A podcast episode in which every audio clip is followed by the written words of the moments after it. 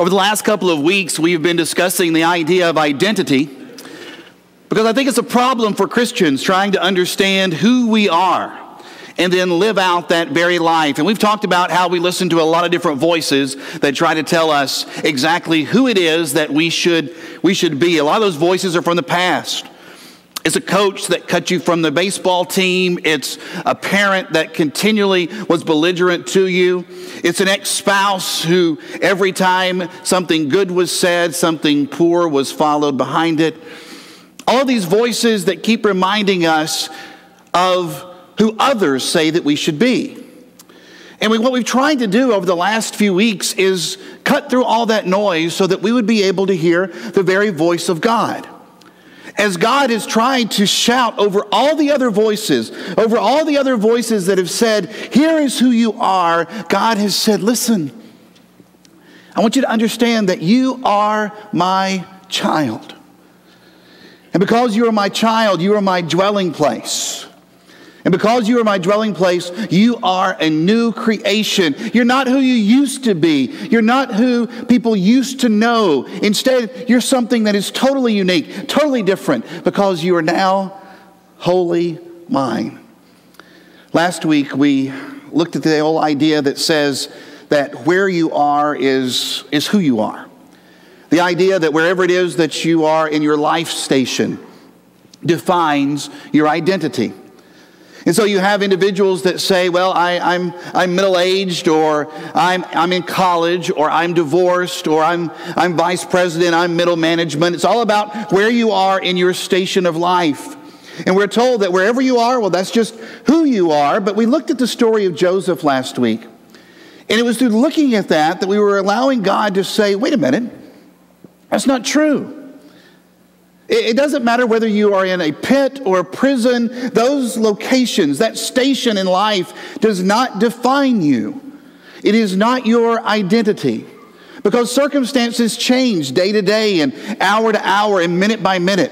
But our identity remains intact. It's something that remains constant when we realize that we have been bought with a price. We are God's children. We're His dwelling. We're a new creation.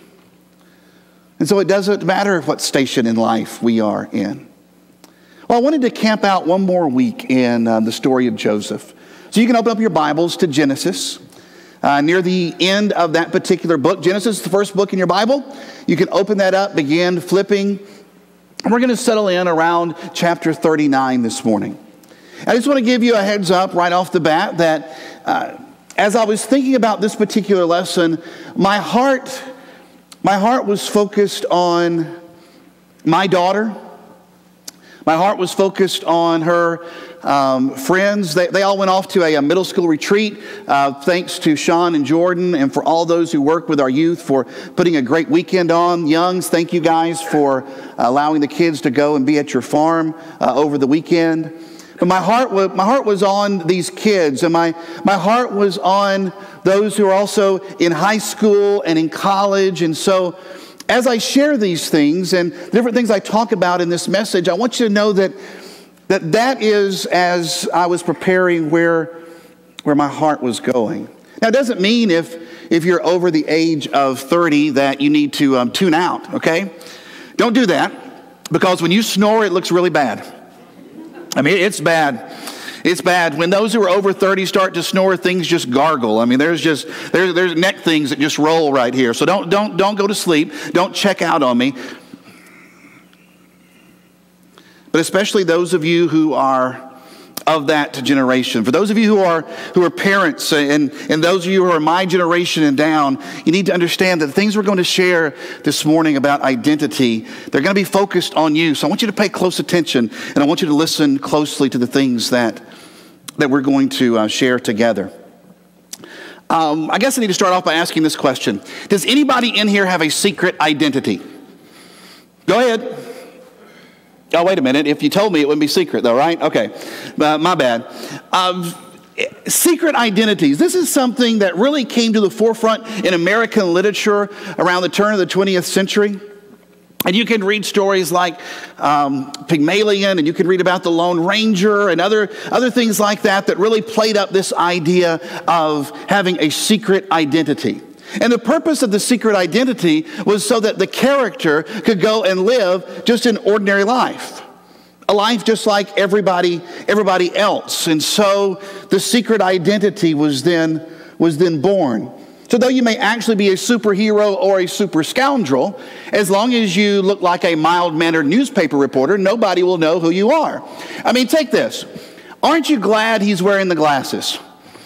I mean, if he wasn't wearing the glasses on, on that right side of the picture, and I would know exactly that that was Superman. But because he's got those glasses on, I just don't know. I just can't tell. I mean, it's a close resemblance, but I don't know. I mean, that to me, that just looks like two different people. I mean, one is Superman and, and one is Clark Kent, right? One is the real deal and, and one is the secret identity. Thanks to a secret identity, a person can actually live two separate lives. You can be a billionaire playboy by day, and, and you can be a vigilante by night. At least there's more of a mask there, right? I mean, at least that, that helps. It's hard to tell exactly who's behind that cowl with that, with that menacing scowl that he's got going on there. Secret identities, they're so cool because you can be anybody that you want to be. You can have two separate lives. And let's be honest no matter what age you are, we know what it means to live two separate lives. There's a life that you live with your small group, and then there's the life that you live with your ball team.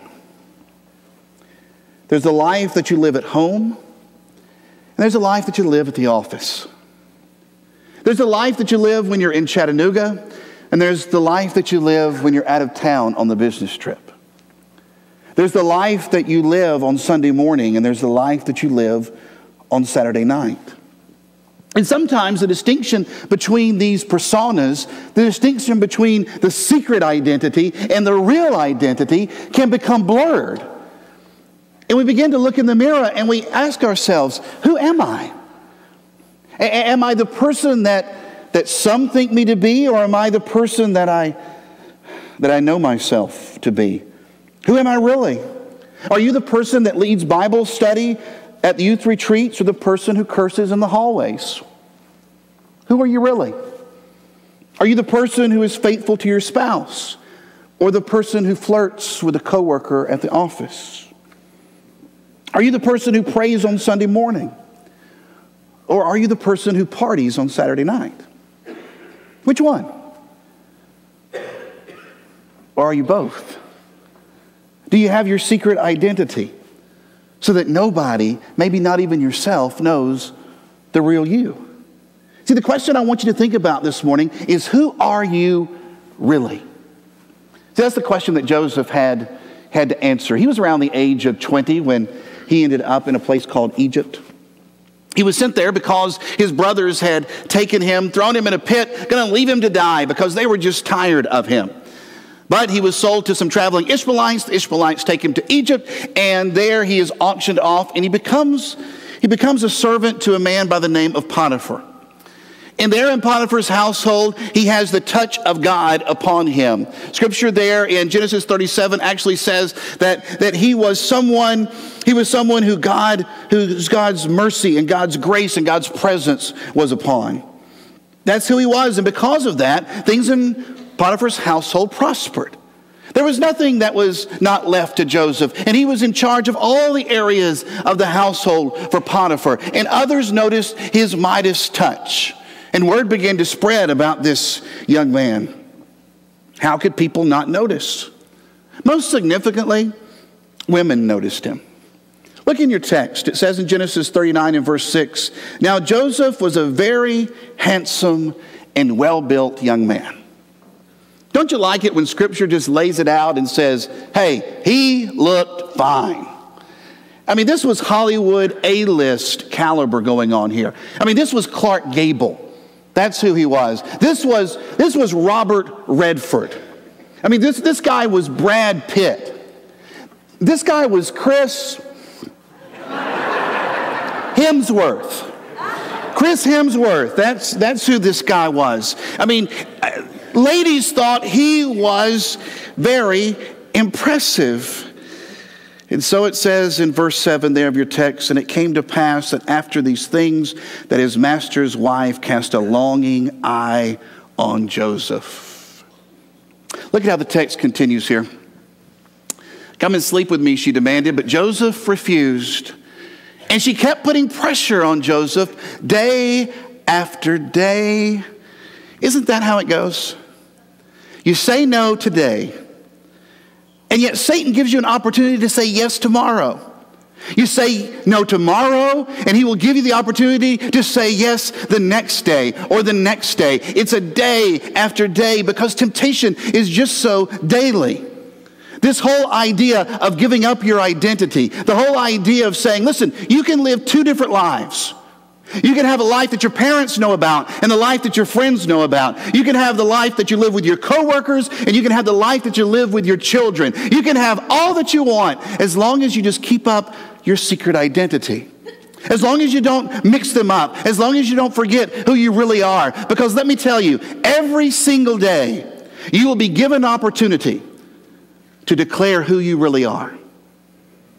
Every day. Day by day. Go back, I'm sorry. Now, I want you to notice what happens though. It says, but he refused. And he kept out of her way as much as possible. He didn't return the text. He didn't follow her on Instagram. He didn't Snapchat her. Whenever she called, he made sure that he didn't answer. He didn't put himself in a situation where his identity would be brought into question. Oh, he knew what she wanted, he knew the motives. And let's be honest when he gave up his coat of many colors, he didn't give up his manhood. And there he was in Egypt, away from family, away from friends, away from his place of worship. And if he were just to agree with her, if he was just to do whatever it was that she asked, things could go so well for him. And who would know? Who would know? But he refused. Look at the next passage. He said, My master trusts me with everything in his entire household. No one here has more authority than I do. He has held back nothing from me except you, because you are his wife. See, Joseph understood something here that I think oftentimes we forget. There truly are things in life that are off limits. Now, we live in a culture that says that's not the case, that if it feels good, do it. And whatever you would want to enjoy, whatever it is that brings you happiness, this is what you need to be doing, and this is who you need to be. And so we justify the choices that we make. We justify it because, well, it's not going to hurt anyone and it's going to benefit me. But Joseph understood listen, there are things in life that are off limits. There are things that are withheld. There are things that we just don't do. Maybe you've justified the choice before. You've been jilted and you've been bruised, you've been sold out and turned away. You've had a run of bad health, you've had runs of bad luck, you've had runs of bad credit. Few friends, even fewer solutions, and you've wondered exactly as what you're going to do. The hours are long and the nights are longer, and Mr. or Miss Potiphar comes and slides their room key across the table to you. A friend slides a bottle in your direction. A coworker offers you drugs. You can pay personal bills with company cash. Nobody will be the wiser. No one will know. You've got your secret identity. You won't be caught. Everything will be fine. After all, you're only human. Let's be candid for a minute. Egypt can be a real nasty place. When that's the circumstance that you find yourself in, when you find yourself in a situation that is foreign to you, when you find yourself in a situation that is strange and different, it's not the bubble that you grew up with, it's not your Christian home, it's not your Christian school, it's, it's not your church community. And Egypt can be a very strange place with a lot of strange people doing things that you have only heard about, and you've always been told, I need to say no. But when all of a sudden you're there in the middle of it, and when you're there experiencing it, and you're like, what do I do? Just go lock myself in my dorm room? Do I just refuse to go to work? How do I handle this situation? No one disagrees that it can be very difficult living in Egypt. But we need to understand that it can be a petri dish for just brainless decisions. Guys, no matter what age you are, but uh, especially those middle school, high school, college, just out on your own, don't make matters worse by doing something that you will regret. So you're not in a station of life that you want. You're not as popular that, as you wish that you were. You're not a part of the group. The job's not going the way that it, you would like it to. Yeah, so you've got college debt. So all of these different pressures are on you. There's expectations for you to look a certain way, act a certain way, go certain places after work. Just because you're in Egypt doesn't mean you have to live like the Egyptians live because that's not who you are. That's not your identity. You're Christ. You're God's child. You're His dwelling. You're a new creation. And so, as I said, Joseph goes on high alert. He recognized the poison that, that she was. And it's a very rare kind of resolve. In a culture like the one we have today that uses terms such as consenting adults and sexual rights, we forget how immorality destroys the lives of those who are outside the bedroom and outside that relationship. See, the choices that we make, guys, don't just affect us. I had some great advice given to me one time. A person said, Make a list of the lives that you would affect by sexual immorality. Just go ahead and make a list of all the people that would be impacted if, if you broke the vows that you had made to, to Tanya. And so I have to put her on the list, and I have to put my children on the list, and I have to put church on the list. And I have to put the ball teams that I coach on the list. And I, I have to put members of the community on the list. And I have to put my parents on the list. And I noticed it just kept growing and growing and growing because the choices that I make don't just impact me. And the choices that you make, whether you do it right now or whether it's later on in the future, these are not just decisions that you make that you say, hey, nobody gets hurt. Because you look at our society, you look at your own classroom, you look at this church, and you realize that the choices that people make affect others on the outside, and oftentimes it's those who are the most innocent that bear the brunt of the fall and have the pain. So make a list of the lives that you would affect if you were to break your marriage vows. Or make a list of the lives that, that you would affect if you get the DUI. Make the list of the lives that, that you would affect if, if you can't control the addiction. Make a list of the lives that you will affect if you choose not to listen to the training that your parents or your grandparents have given you. Just go ahead, write down all the names and begin to see that it's a bigger picture and that your life is not just the sum of your individual choices, there's much more to it. Dads, would you intentionally break the arm of your child? Of course not. Such an action would violate every fiber of your moral being. Yet, if you engage in sexual activity outside of your marriage, you will bring so much more pain on your children than any broken bone could ever bring. Moms, you'd never force your children to sleep outside on a cold night. Yet, if you involve yourself in an illicit affair, you will bring more darkness and chill into the lives of your children than a hundred winters could. And understand, I'm talking right there to moms and dads, but I'm doing so with the expectation, knowing that my daughter one day is going to grow up to be that mom, That we've got children that are sitting here in the room that are going to grow up one day and be that husband and be that father.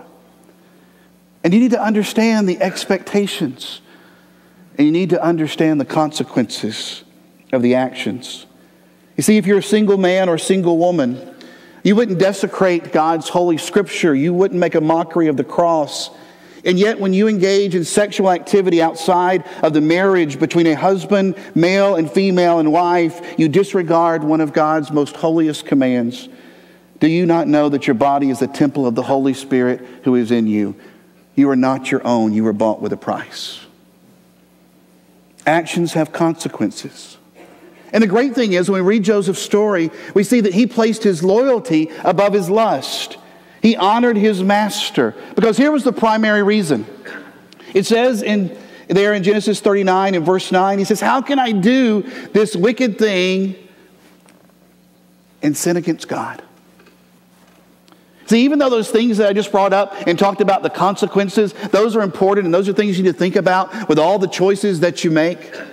And even though you need to understand, listen, the relationship, the covenant of marriage is something that is holy and to be kept sacred and honored. That is great. And you could make choices that could hurt your reputation and you could destroy the lives of a lot of people. But Joseph went way past that and he said, I can't do this thing because it goes against my God. It goes against my very identity where we realize that, okay, it's not just that I need to make choices based on consequences and who it might affect. I make my choices based on who I am, based on my identity. And here's the simple lesson that we learn from Joseph it's very simple just do what pleases God. Do what pleases God. Your coworkers want to include you in a trip to a gentleman's club. What do you do? You do what pleases God.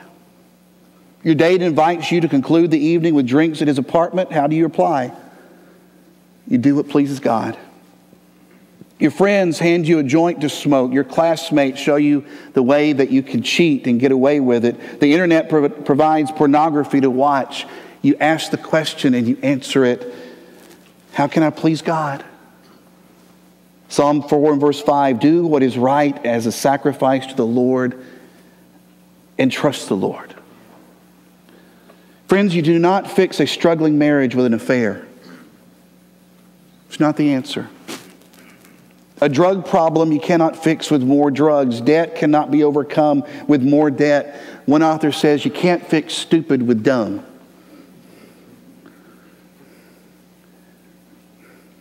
And yeah, maybe you're in Egypt. Yeah, maybe everybody else is doing it. And maybe you want to be accepted and you want to move up the ladder and you want the promotion and you want the acceptance and you want everybody around you to know that you're one of the guys, that you're one of the girls, and you want to be the one that is included. But no group is worth sacrificing your identity. No group is worth sacrificing your identity. No group is worth sacrificing who you are in Christ. And so, whenever you talk to, um, whenever you talk to young people, when that's your focus, you got to sing a lot. I don't know if y'all realize that. You go to Winterfest, you go to all these um, youth events, you always have to um, have to sing. So, um, uh, we're going to sing a petition, a petition to God, asking that we live lives that honor him. Father God, just for today, help me walk the narrow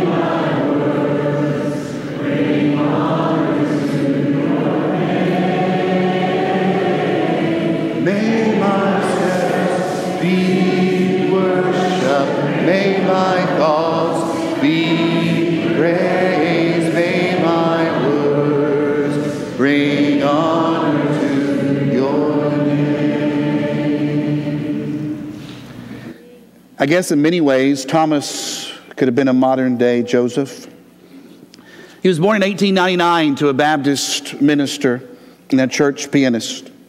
He was exposed to music as an early, at an early age, and by the age of 12, he was beginning to incorporate into his own music the jazz of the African American community in the Deep South. In his late 20s, he went to Philadelphia and then to Chicago, where he played in speakeasies, and somewhere along the way, he ended up in Egypt. He lost his identity. He forgot who he was. He forgot his faith. He compromised his lifestyle and he turned away from the conviction of his youth. And talent opened doors. I mean, the man could play, but his conscience wouldn't let him rest. And long nights on the road left him exhausted and weary. And finally, a relative reached out to him and urged him to return to God. At the age of 21, he did so. He had an encounter with God that later he wrote this. He said, My inner being was thrilled. My soul was a deluge of divine rapture. My emotions were aroused. My heart was inspired to become a great singer and worker in the kingdom of the Lord. And so young Thomas poured his energy, energy into God honoring music. Rhythm and blues met worship and praise. And the result was a brand new genre of music that Christians across the country toe tapped and, and sang to. He took the position as a music director at a Chicago church. At the age of 26, he met the love of his life and was married. He began a publishing company and he founded the National Convention of Gospel Choirs and Choruses. And he worked with some of the greatest singers in the history of gospel music. By 1932, Thomas was enjoying the true blessings of God. He had a full throttle happy marriage, a growing ministry. There was a child on the way, and life was good. But then one night, after singing in St. Louis, Missouri, he left. He left the stage and was handed a Western Union telegram, and it simply read, Your wife has just died. She had passed away in childbirth. Thomas hurried back to Chicago, where his newborn son died the following day. And the musician, he just fell into this, this pit of grief and, and sorrow and, and mourning. And he wanted to return to his jazz music. He wanted to return to, to that other life that he had had in those early 20s. He wanted to return to the friends that he thought he needed. But acquaintance of him knew exactly what was needed, and so he took him to a neighborhood music school. And that evening, as the sun was setting, Thomas sat down at a piano and he began to play and he prayed and he poured out his heart to God. And these are the wonderful words that he wrote. Will you sing it with me? When my way groweth drear,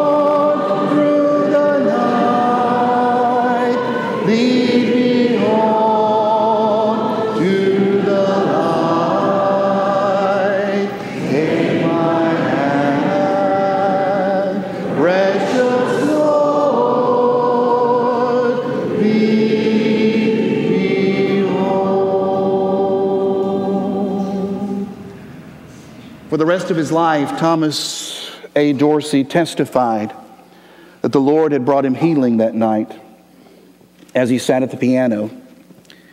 He went on to pen more than 3,000 songs and become one of the most influential Christian writers of all time, all because he reached out to God in the middle of his Egypt.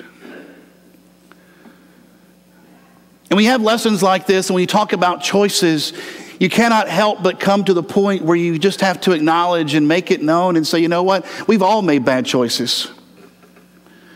We've all made bad choices and gotten into places where we feel lost and where we feel confused and we wonder, can we keep up the charade and what is it that we, what is it that we need to do? You see, turbulent times will tempt you to forget God. Shortcuts will try to lure you away. Sirens will always call you, but we can't be foolish and naive. We do not need secret identities. You do not have to be one person here on Sunday and another person in the classroom on Monday. You do not have to be one person at home with your children and another at the office with your coworkers. You don't have to be one person when you're out with your friends and another when you're with your spouse. We don't have to have a secret identity. Do what pleases God, nothing more and nothing less. Because here's the simple lesson of Joseph you just be who you are no matter where you are. Be who you are no matter where you are. The text concludes by saying he left his cloak in her hand and he ran from the house. He was getting out of Dodge. He didn't care what the consequences were going to be and what it might cost him. He wanted to make sure that he was true to his identity. And so, if you're in middle school or high school, those of you who are right now in college, you're that young adult age, in your 20s, going into your 30s, you're just starting to raise a family, you're trying to, to make your way in the business world, no matter where life takes you, no matter what your Egypt turns out to be. If things get difficult and if things get tough, you remember the words of Thomas Dorsey Precious Lord, take my hand. Take my hand. Don't forget your identity. Don't forget who you are. And be courageous enough to let everybody know. See, the last couple of songs we've been praying are petitions. I want us to play to um, sing one that's a declaration. I want us to sing one that's a declaration that, that says, This is who I am. It's a song that our youth um, know. They sing this song a lot. It might be new to some of you um, who, if you haven't been in any of our youth meetings or on, or on any of our trips, but I got to tell you, the other songs, they, they, were, they, were, they were slow, they were contemplative. This song, this is a declaration. This is standing up and saying, listen, I belong to Jesus, and I belong to Him, and I don't care who knows it. So here's what I'm going to ask I want everybody to stand up. And even if you don't know the song, you're going to listen to our kids and their parents and whoever else might know this. And then I promise you, tomorrow, when you are at work, tomorrow when you're at school, tomorrow, whatever setting that you're in, this is going to start going through your head, all right? And your toes going to tap a little bit, and your hand's going to clap a little bit. I belong to Jesus. I belong to Him. I belong to Jesus. Free from sin. I belong to Jesus. I belong to Him. I belong to Jesus. Free from sin. He was lifted up. He paid a costly price. He bought me with the blood of His own love. Christ the King now reigning. He wears victor's crown. Satan was defeated as the blood flowed down. I belong to Jesus. I belong to Him. I belong to Jesus. Free from sin. I belong to Jesus. I belong to Him. I belong to Jesus. Free from sin. Was lifted up. He paid a costly price. He bought me with the blood of his own life. Christ the King now reigning. He wears the victor's crown. Satan was defeated. When the blood flowed Jesus. I belong to Him. I belong to Jesus. Free from sin. I belong to Jesus. I belong to Him.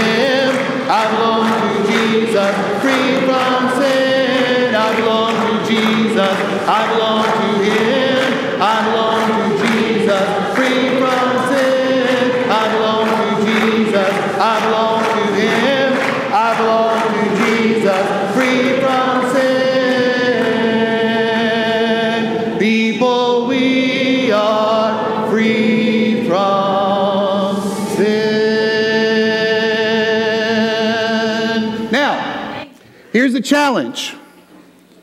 Will you, will I live that identity today and tomorrow and the next day in the classroom, in the business room, at the restaurant, wherever it is that our life takes us, will we live that identity and be who we are no matter where we are?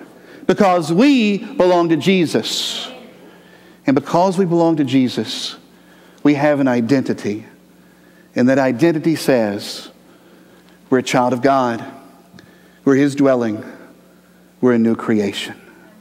Maybe you would like to receive that this morning. Maybe you'd like to be baptized into Christ, receiving that new identity. Or maybe, hey, let's just lay it out. Maybe you need to come this morning and say, hey, I've been living secret lives, I've got a secret identity.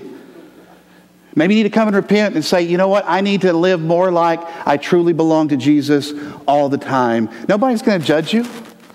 Nobody's going to point. Nobody's going to laugh. Nobody's going to snicker and wonder what in the world have they been doing. If you need to come before God and say, God, forgive me and strengthen me, then I pray that you will do so. Remain standing as we give one more prayer to God. Come if you need.